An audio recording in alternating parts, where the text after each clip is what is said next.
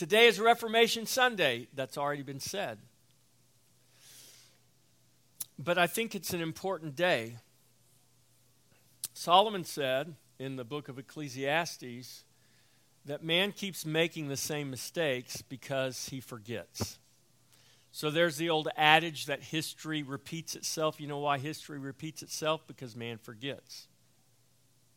We see this with Israel. So as we read through the Old Testament, especially when we read through the books, um, really all of them, from, you know, uh, starting in Genesis, and we see from the creation of man, we see through the history of Israel that man forgets. And man keeps repeating the same mistakes.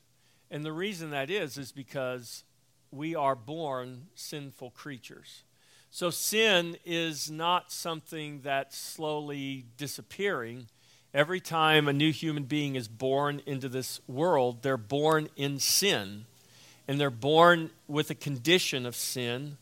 And they are in need of regeneration. They need to be made new. And they need to have their hearts and their minds made new. We need new hearts and we need renewed minds. And the process of sanctification is the process by which we grow up in maturity in Christ and our minds are being renewed. And as our minds are being renewed, we are being transformed. We're changed people. So we don't think the way we've always thought. We don't act the way we've always acted. We don't do the things we've always done. So when someone is born again, when they have been saved, and when I talk about being saved, that's what I'm talking about. That something supernatural has happened. You have been regenerated, you've been born again, you've been made a new creation, given a brand new heart by God, but you still have the old brain. Even though you have the mind of Christ, you have this old brain still up here in your head and you know it's still there because you can remember all the things you used to do in your old self, your old creation, right? And the Bible t- teaches us that we have to go through this process of renewing our mind. say, what in the world does this have to do with the Reformation? Well, it has a lot to do with the Reformation. And so today is known as Reformation Sunday. The Reformation, or the word Reformation, is defined as the act of reforming or the state of being reformed. And you can take that word reform and, and it, reform. What are you doing? I'm reforming this. It got messed up. I'm reforming it back to what it's supposed to be. So in 1517, 502 years ago, an event occurred that literally changed the history of the world and ushered in what is commonly called the modern era. So, if you're not a student of history, it's very interesting. You should try. Even if you didn't like history in school, you should try going back and reading some history now. You might find it much more interesting than you did when you were in school.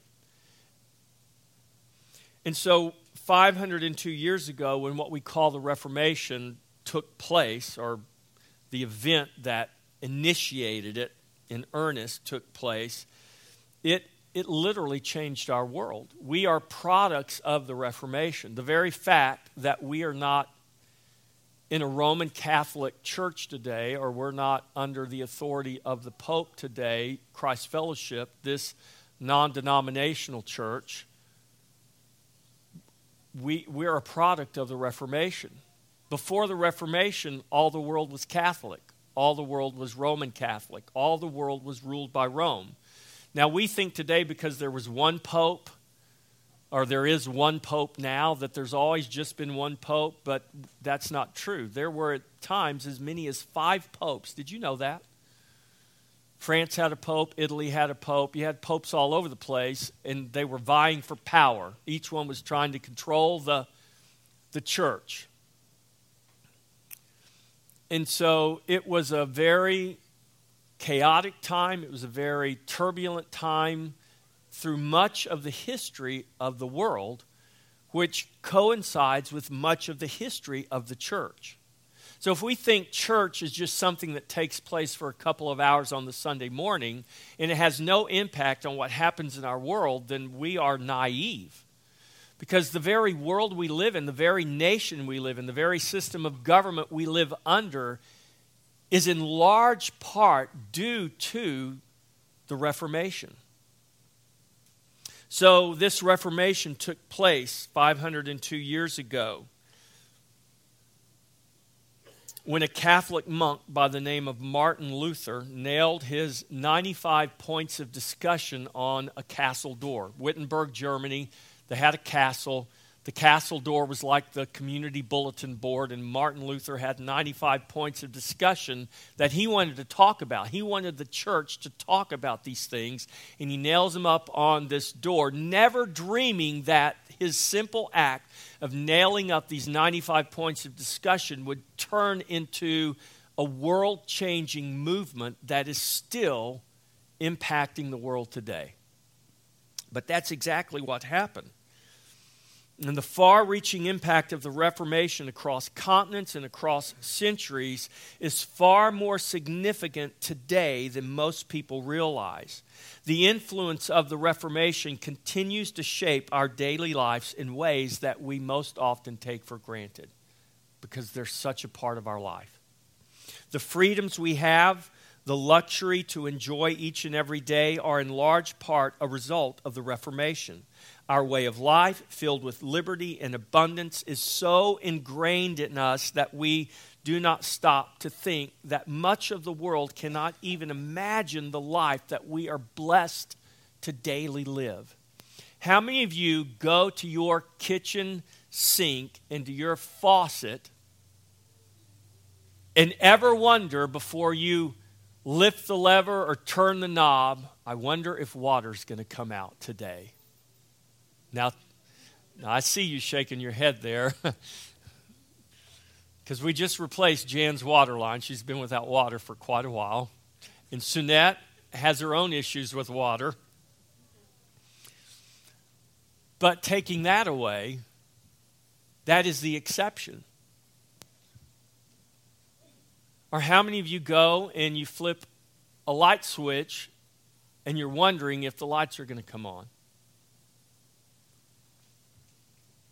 How many of you have refrigerators that have food in them? How many of you have beds that have a mattress and blankets, and sheets? How many of you have some form of heat in your home? These are these are it's the exception not to not have these things. How many of you were afraid to come here today because you thought you might get arrested? None of us. These are such a part of our lives. These are, these are just common things. We live with them. We've lived with these things for, for generations, for centuries, not realizing the price that was paid to give us these freedoms and to give us this life that we have. How many of you have more than one Bible in your home? I mean, I mean I, I can't even tell you how many Bibles I have in my home.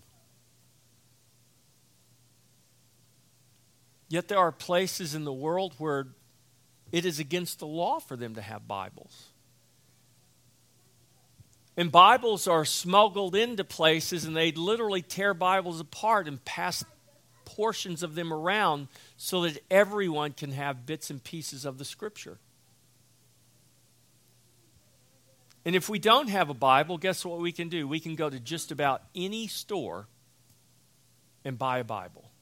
Or we don't even have to buy. I forgot my Bible today. So you know what I did? I just pulled my phone out because I've got multiple versions of the Bible on my phone. I've got my computer here today that I'm going to use, and I've got Bibles on my computer. More translations of the Bible on my computer than I'll ever use. Some of them I've never even heard of, I've never even looked at. There are so many translations of the Bible. Do you know how we came to have so many translations of the Bible? It's called the Reformation.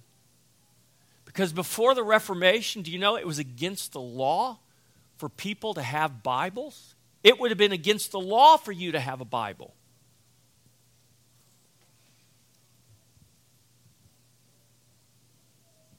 John Wycliffe was killed because he wanted to translate the Bible into English. And the church wouldn't let him. And because he insisted and said, it's not right that the people can't have the scripture in their own language, it's not right. And they said, You better shut your mouth and you better quit pushing for this or something bad's going to happen. And he said, No, it's not right. And sure enough, he paid with his life.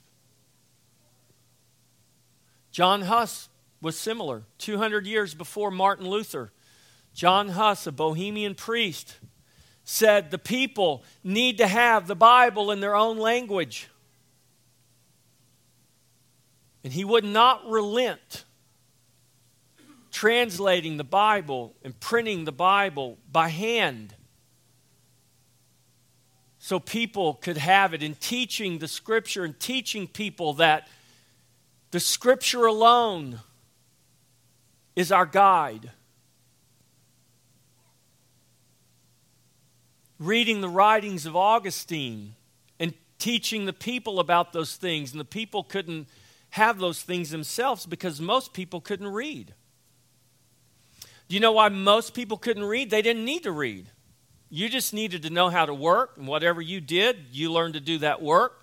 You don't need to read the Bible. You've got a priest, and the priest will tell you what to believe and tell you what to think because it's too dangerous for the people to have the Bible because they won't know what to do with it. That literally was the argument. In other words, people are too stupid to read the Bible and understand it on their own, they need a priest to tell them what to think. Now, where did that mentality come from? Did it come from the Bible? No. Because what does Paul show us? Paul shows us that when he went and he taught in Berea, the Bereans, it was said, sat there with the scriptures and they made sure everything Paul said lined up with the Word of God. What was happening in the in what we call the Dark Ages, very often in the times of Huss and Wycliffe and those times even preceding Luther, what was happening there was the majority of the people couldn't read or write. You had an illiterate populace because of the, the mass destruction that happened when the Roman Empire fell and, and the world literally sank into darkness. That's why it's called the Dark Ages. And the only people that could read or write were the priests. And the priests were actually part of the aristocracy or the elite. They were allowed to be able to read and to write. But the scriptures were only in Greek or Hebrew or Latin. But you have these men like Wycliffe and Huss. And Huss, they burned him at the stake because he simply wanted to give the Bible and the teaching of the scriptures to people and make it available for them and teach them that what should guide your life is not what a church says, but what the scripture says. And if that church is not adhering to those scriptures, then it is in rebellion to God. And churches can be in rebellion to God as much as people can be because what are churches? They're simply people.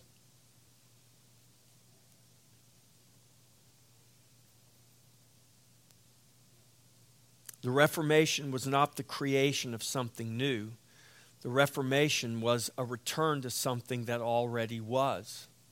The Reformation has made the gospel readily accessible to each and every one of us. It was a return to the scripture, it was a return to the gospel into biblical Christianity. Romans chapter 1, verse 16 and 17. This literally is the verse that Martin Luther was reading when he had the epiphany that led to the Reformation. Romans chapter 1, I'm going to read 16 and 17. For I am not ashamed of the gospel of Christ, for it is the power of God to salvation for everyone who believes, for the Jew first and also for the Greek. Verse 17.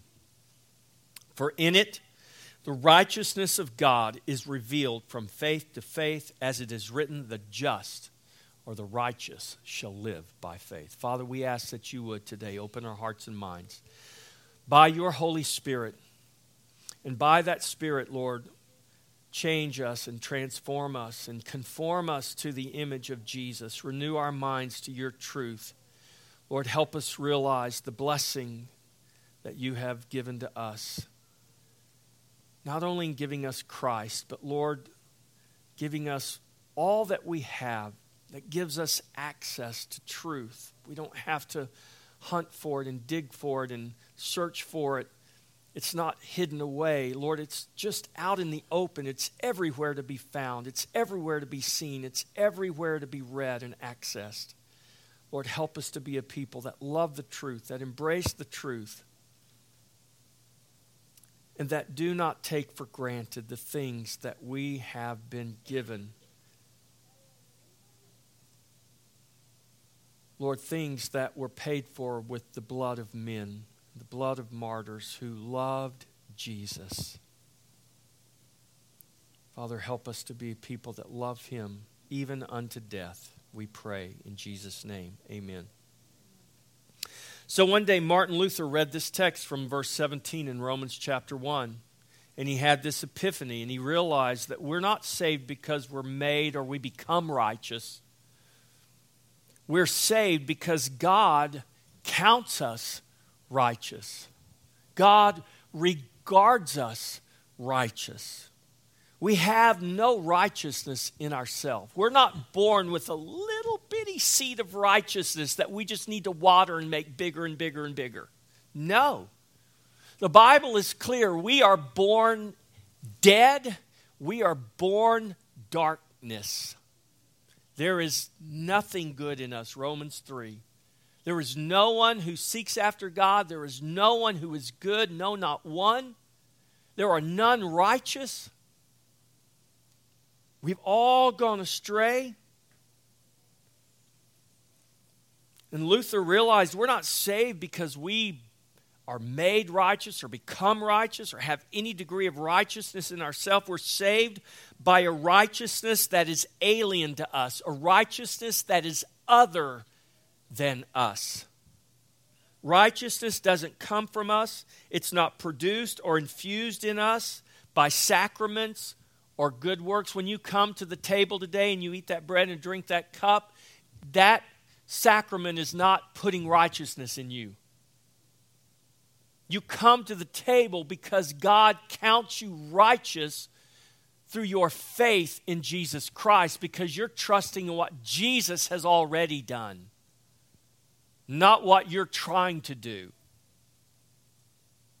Righteousness is imputed to us. In Christ, we are regarded as righteous. We're counted as righteous because of faith. That is faith in the only righteous one, the Lord Jesus. And we are justified by faith alone. This is what the scriptures teach. Not just the New Testament scriptures, but all of the scriptures. Abraham was counted righteous because he believed God. It was his faith in God that made him righteous. Why a reformation? Luther began to see the doctrine of justification by faith in the scripture along with other truths that had come to be overshadowed or buried by man's tradition, by papal decrees, and by the politics of the Roman church. And Luther purposed to make known these things in hopes that a discussion could take place and the doctrine of the church could become reformed. You see, Luther never set out to separate from the Roman Catholic Church, he set out to bring a reformation to the Roman Catholic Church. He had very good intentions. I don't know if he was very naive or not, but it didn't take him long to figure out that that was not going to happen. The Reformation marked the beginning of a concerted effort to reform the doctrine of the Roman Catholic Church, to return the church to true biblical Christianity. Rome rejected any change, so the Reformation resulted in the establishment of what we commonly today call the Protestant movement. And you know what Protestant means? protesters. We were protesters. That's what we were. We were called protesters. So if you weren't standing with the Pope and the Roman Catholic Church, you were considered a protester, or what we call today Protestants. Now, I don't want you to think I'm not Catholic bashing. We're going to have our community Thanksgiving service at Our Lady of Guadalupe Catholic Church. They've offered to host it, and we are more than thrilled to to hopefully get the entire church of Taylor, as many as we can, to go there the Sunday night before Thanksgiving and have a community worship service, a bilingual community worship service. And have pastors and priests alike proclaiming the gospel and why we have reason to be thankful and to rejoice. But there are real differences. And part of my purpose in talking about this today, number one, is that you realize that history matters. That you realize that, that there have been things that have taken place and people have paid prices for us to be able to, to have what we have today. Whether you realize that or not, you have it because of what men and women did throughout the ages. And some of them literally gave their lives so that we could sit here today and read our Bibles and hear the gospel and, and then go home and read the Bible for ourselves or go to the throne of grace for ourselves. When I invite you to come up for prayer each week, it's not because you can't pray for yourself. It's not because I've got a closer relationship with God and, and you need me to, to get you over the hump. That's, that's not right. There's power in agreement. It's an act of faith, it's an act of humility. It's, it's, the Bible says, pray for one another. And this is what we do. It's not because you can't pray for yourself. It's not because you need Pastor Jeff to be your mediator. I'm not your mediator. Jesus is your mediator. You go directly to the throne of grace. When you come up for prayer, we just go together. But it's Jesus who is our mediator.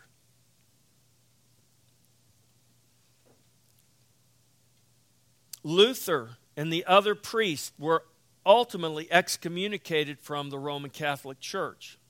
But they were committed to preaching and teaching a theology that was conformed to Scripture alone. And they established churches committed to Scripture and committed to preaching the gospel of Christ. And committed to teach the masses, to teach the people these truths. There was a movement to recapture the truths of biblical Christianity the Reformation set in motion world changing events and forces that continue to shape human history today. Do you think it's an accident that the millions of people walking through the streets of Hong Kong are singing the song that we sang today? Sing Alleluia to the Lord. They understand these are Christians. There is something, this is a move of God. This isn't just a pro democracy movement. God is doing something the freedoms we have today as Americans are a direct result of the gospel of Jesus Christ. Do you think it's an accident that the, the most populous nation on earth that has outlawed Christianity, not only outlawed it, but slaughtered and murdered anyone of faith? Mao killed tens, if not hundreds of millions of people. Educated, faithful, it didn't matter.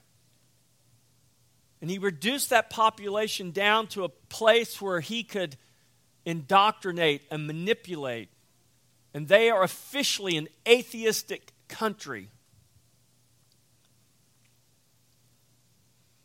And the only reason they have what they have today is because the West is going over there and has put their money and their expertise and their things to take advantage of cheap labor. Don't believe the lie that the politically correct people tell you they're all against slavery. Yeah, except they want slave laborers to, to make their tennis shoes, Nike. They want slave laborers to make their computer parts, Apple and everybody else. But yet, here in America, we're going to put this face up like we're so righteous and we're so holy. But we don't mind taking advantage of the slave labor of China to line our pocketbooks so that we can have what we want.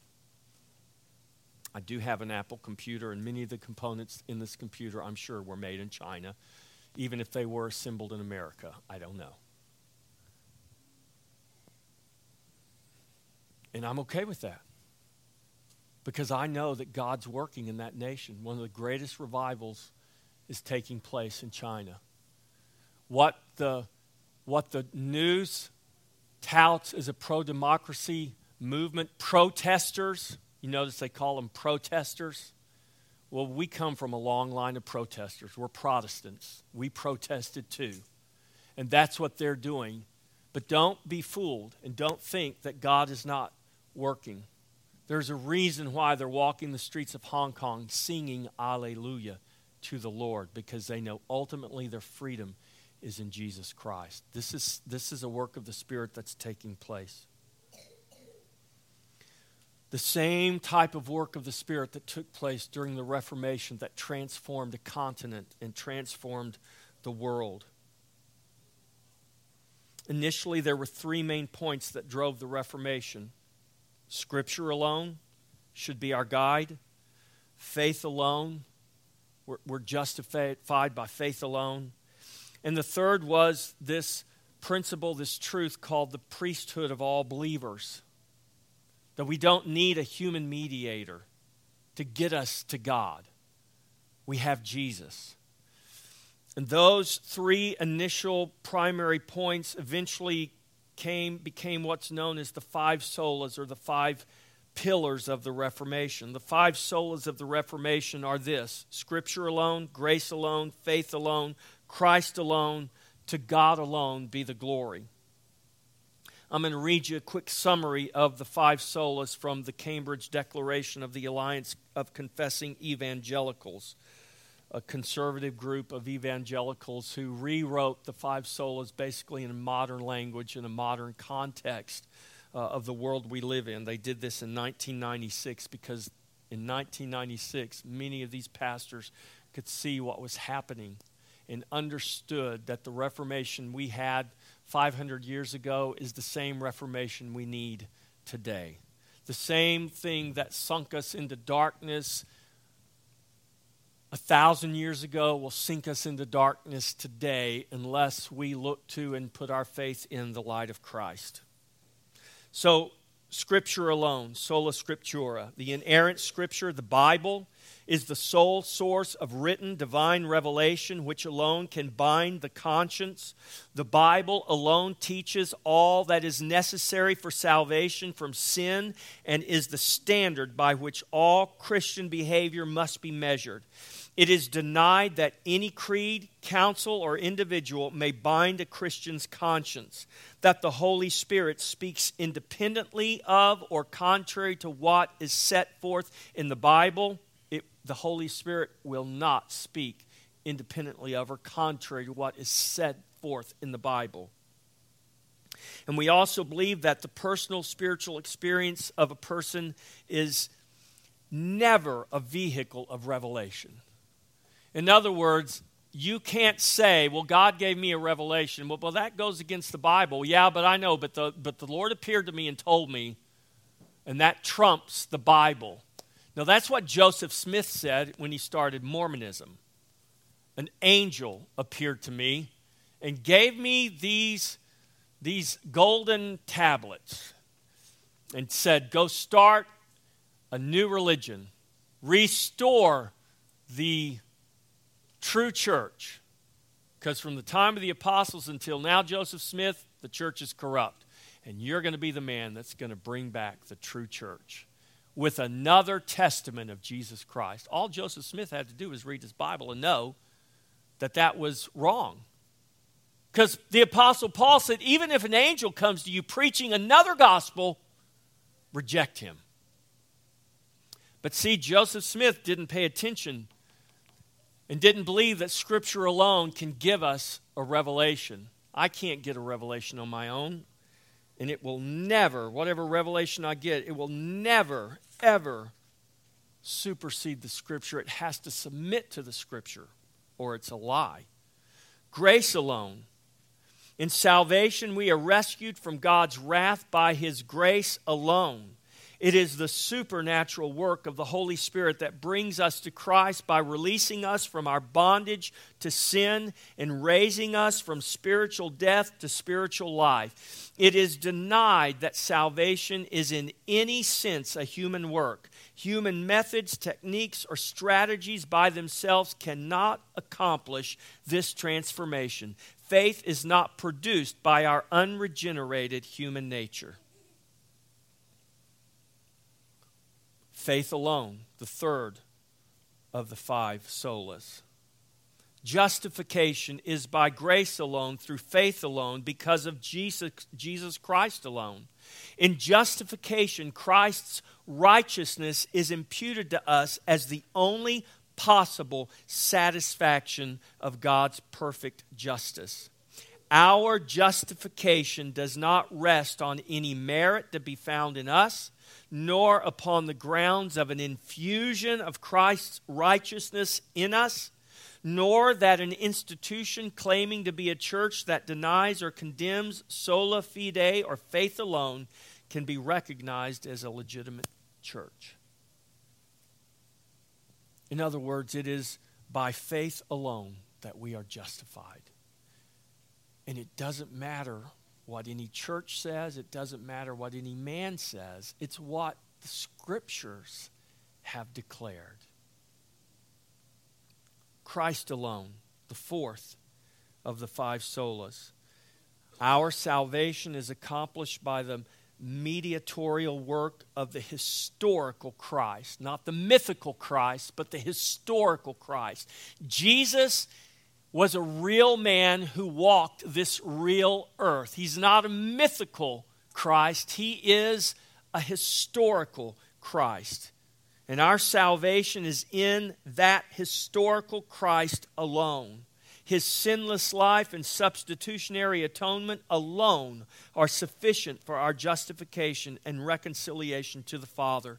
It is denied that the gospel is preached if Christ's substitutionary work is not declared and faith in Christ and his work is not solicited. If anyone tells you that you just need to work a little harder for your salvation, you need to pray a little harder, you need to do a little more penance, no, no, no, no, no. You can't work and earn your salvation. Jesus has already done the work. You have to put your faith, your trust in Jesus because it is in Christ alone that we are saved.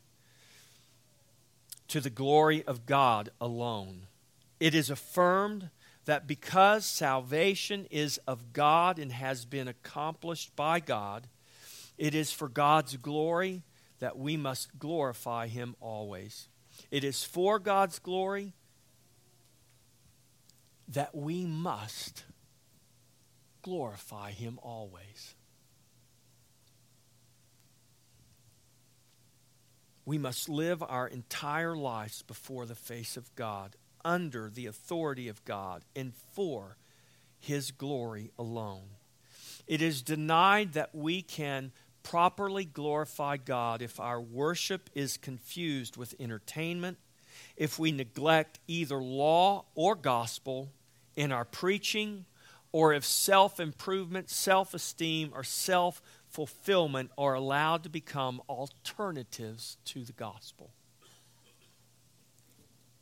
And they are very often alternatives today to the gospel. And they're preached in the name of the gospel, but they are not the gospel. Those are the five solas.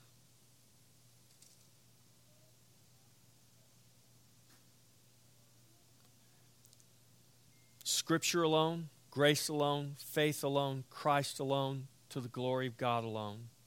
The other one that I mentioned was the priesthood of all believers. This was one of the great principles of the Reformation that taught all believers are a holy priesthood. This is what 1 Peter 2 5 says. All believers are priests before God through our great high priest Jesus. There is one God and one mediator between God and man, the man Christ Jesus, Paul writes in 1 Timothy chapter 2 verse 5. As believers, we all have direct access to God through Christ. There is no necessity for an earthly mediator.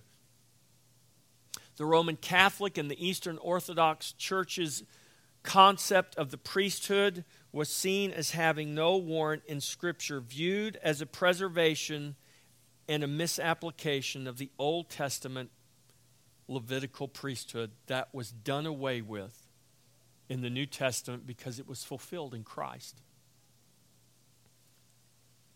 These foundational principles were the pillars that upheld the revelation, the, the Reformation. Scripture alone, grace alone, faith alone, Christ alone, to the glory of God alone. This truth that all believers are a priesthood and that we have direct access to God this is why you have a Bible, because you in Christ have the Holy Spirit living in you. And yes, I teach you and the church teaches you, but ultimately, I can't give you a revelation of God. Only the Spirit in you can give you a revelation of Christ. And as you read the Bible and study the Bible and pray the Bible, the Spirit in you will illuminate the scriptures that you read and that you pray and that you meditate on. And that illumination by the Holy Spirit will give to you the greater revelation, the ongoing revelation of Christ in you, the hope of glory. No man can give that to you. Only God can do that. Only His Spirit can do that.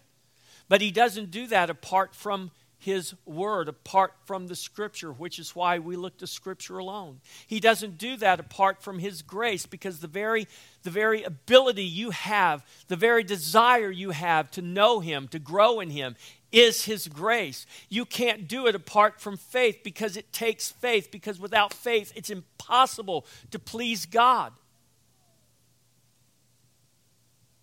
And you're looking at that scripture, reading that scripture, praying that scripture not to learn better principles by which to live by, but to better see Christ. Because the more you can see and the better you can see Christ, the more you are being transformed into the very same image. And all of this is for the glory of God. All things are for the glory of God, both bitter and sweet. It's all for the glory of God.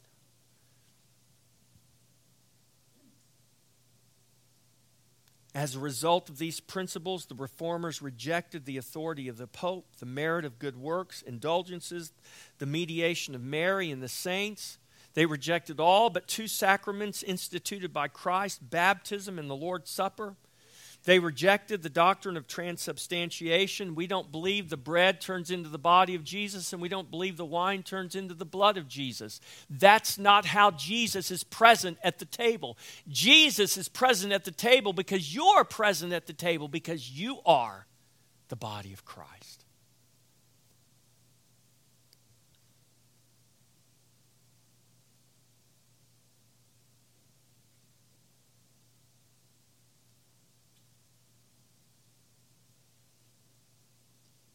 They rejected the Mass as a sacrifice. They rejected purgatory, prayers for the dead, confession to a priest,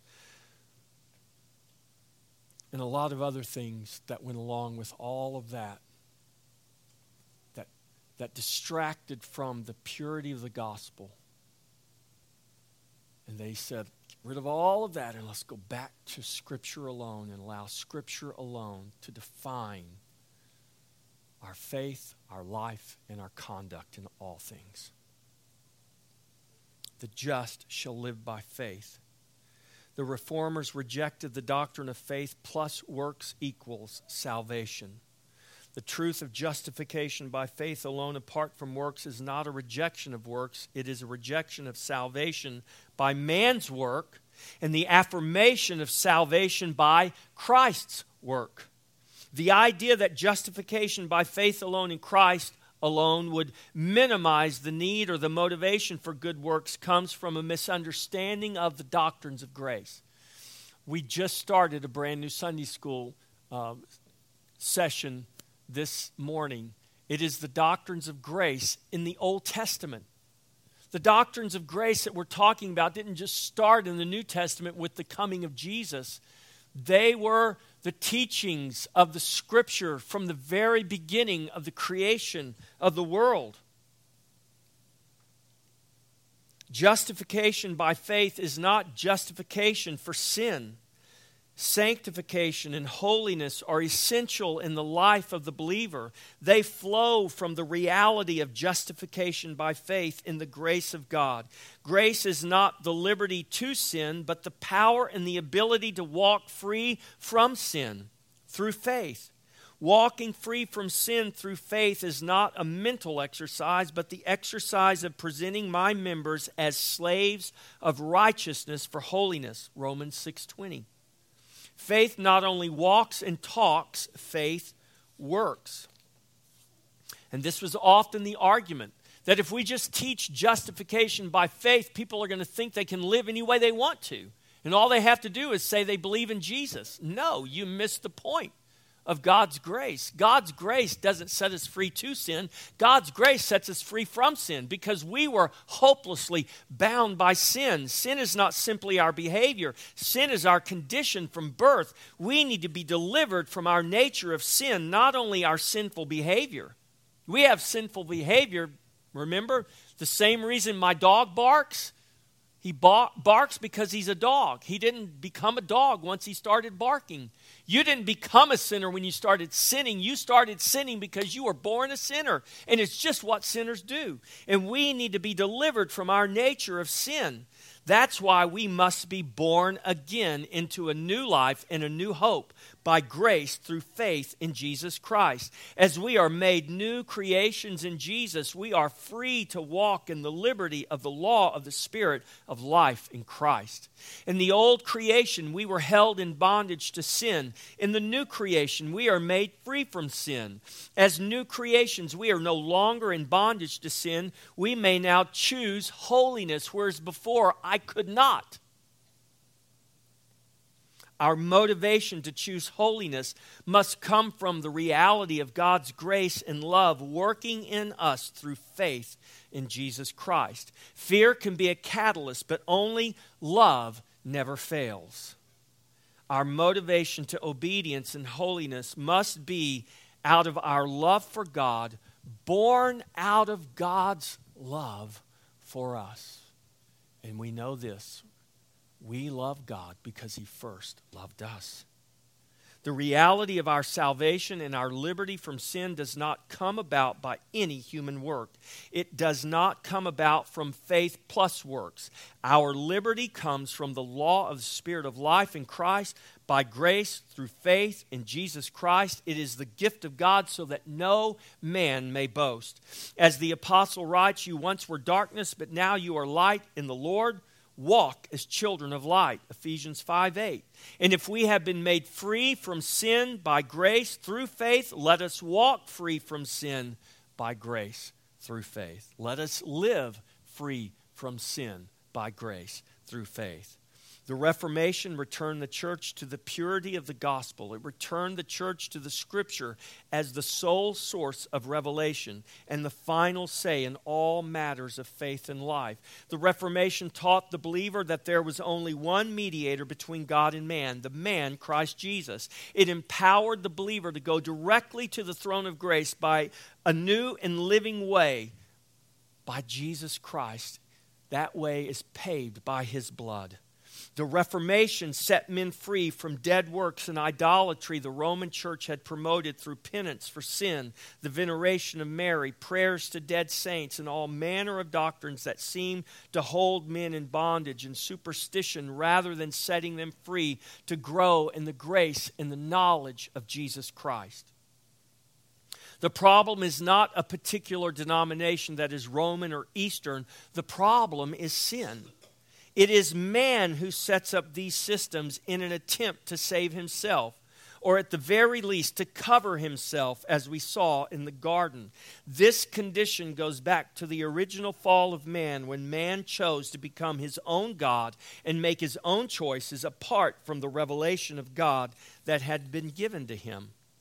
We can celebrate the Reformation, we can call ourselves reformed, but the danger has not departed us.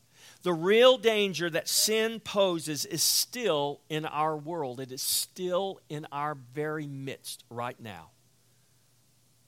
It will manifest and do its destructive work wherever men are trusting in themselves rather than trusting in God.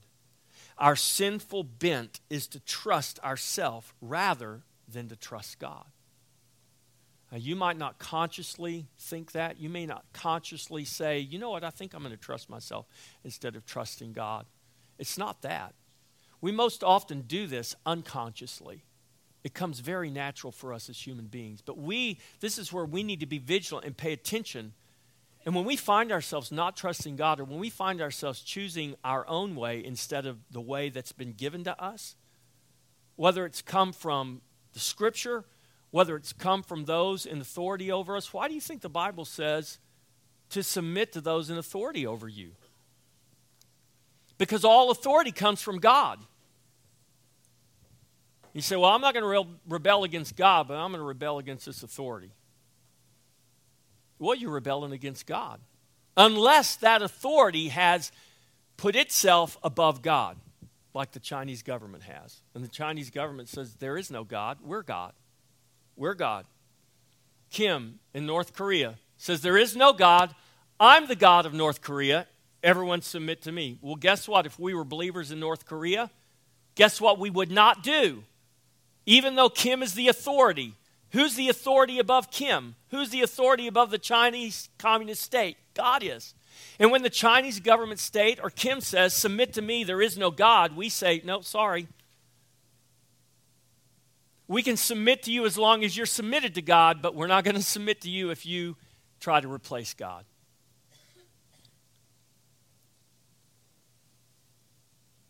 We disobey God in all sorts of ways, some in very obvious ways. And those are the ones we pay most attention to. We most often pay, pay attention to the ways we obviously disobey God. But we often miss the areas of disobedience that are far more subtle and less obvious, but just as sinful and destructive, if not more. And I say if not more because those are the areas that we're not paying attention to. You know what the, the enemy loves to do? He loves to create diversions. The enemy loves to get our eyes off of the thing we should be paying attention to and get it over onto something that we think is so, oh God, this is what I got to pay attention to. This is what's this is my main problem. When in reality, this is not my main problem. My, I got a bunch of little problems over here the enemy keeps drawing my attention away from. Have you ever heard the uh, statement, the devil's in the details? Well, he is. The enemy will often keep us focused on the big sins, knowing that it is the little foxes that spoil the vine. The devil is in the details, but he wants us to ignore those details to our own demise. God is patient. He will allow us to fumble and fall around like a toddler learning to walk. Have you ever noticed that? He'll let you bump your head too, get hurt and cry. God is wise. He'll allow us to fail like an adolescent learning a valuable lesson that can only be learned through that failure. You ever wonder why God lets us fail? Because very often, failure is the only way we're going to learn the lesson.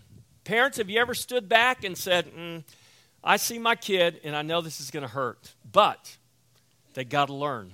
They've got to learn this lesson. And if I rescue them from everything that's going to hurt them, they're never going to learn how to live life. So, good parents don't rescue their kids from everything that hurts them. Do you know how I deal with almost on a weekly basis? People who's grew up where their parents rescued them from everything and they are completely dysfunctional and unable to function in the world. They're learning now as adults what they never learned as children and adolescents. So God is wise. He'll let us fail to learn the lessons that we can learn no other way. God is graceful. He knows how to bring us to the place that will result in our growing up and releasing our sin to Him. That could be a very painful place or it could be a very joyful place. Sometimes it's our choice, and sometimes we choose wrongly. Sometimes we just choose to be rebellious. and we make excuses and we justify our excuses. And God says, That's okay. In my grace, I'm going to let you come to a place where you're going to finally realize. I mean, don't think that's the cruelty of God. That's the grace of God, church. We've all been there. And we're all going to be there again in some form or fashion. And whatever that place may be, the end result is for our good and for His glory. Because remember, all things are for His glory. God is holy. God is patient and wise and graceful, but His holiness demands that we do not ignore our sin. Justification by faith alone is not so that we can ignore our sin and just give lip service to Jesus. It's so that we can deal with our sin because only by grace can we deal with our sin. Only through faith can we deal with our sin. Only in Christ can we deal with our sin.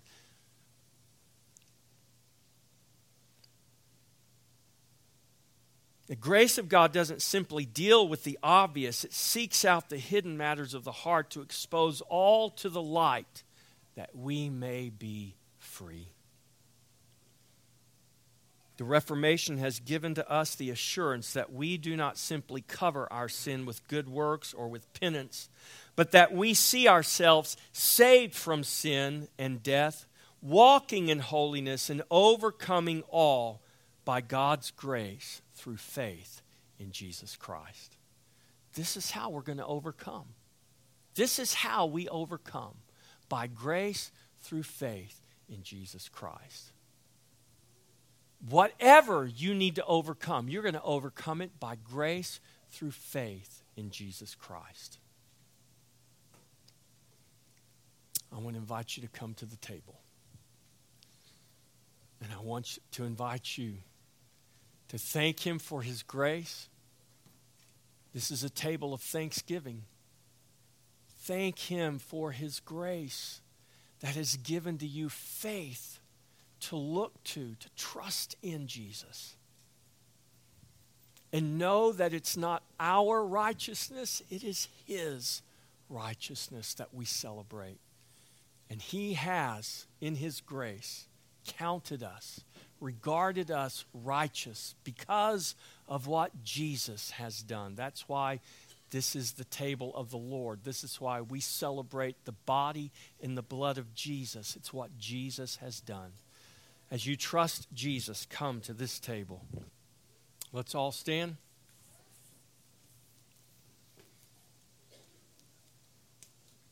Your charge today is to be reformers. Be like the men and the women that have gone before us. You might not be required to pay with your life or with your blood, but pay the price to walk in truth. Pay the price to walk in the truth that God has made known to us and revealed to us. As the Reformation changed the world 500 years ago, may it continue to change our world today. If it will, if we commit to walk by faith in the revelation that God has given to us in His Word and through His Son. We can see reformation in our own lives, in our families, in our churches, in our communities, and in this nation as we purpose to walk according to the Spirit, no longer fulfilling the lust of the flesh. May we see ourselves as modern day reformers and work and fight and trust to see our world, even your world, right immediately around you, changed for the glory of God. God is not a respecter of persons. He didn't love Martin Luther more than he loves you. He doesn't love anyone more than he loves you if you are his child. And he gives to you the same grace and the same gift to walk in his truth. So, church, walk in it.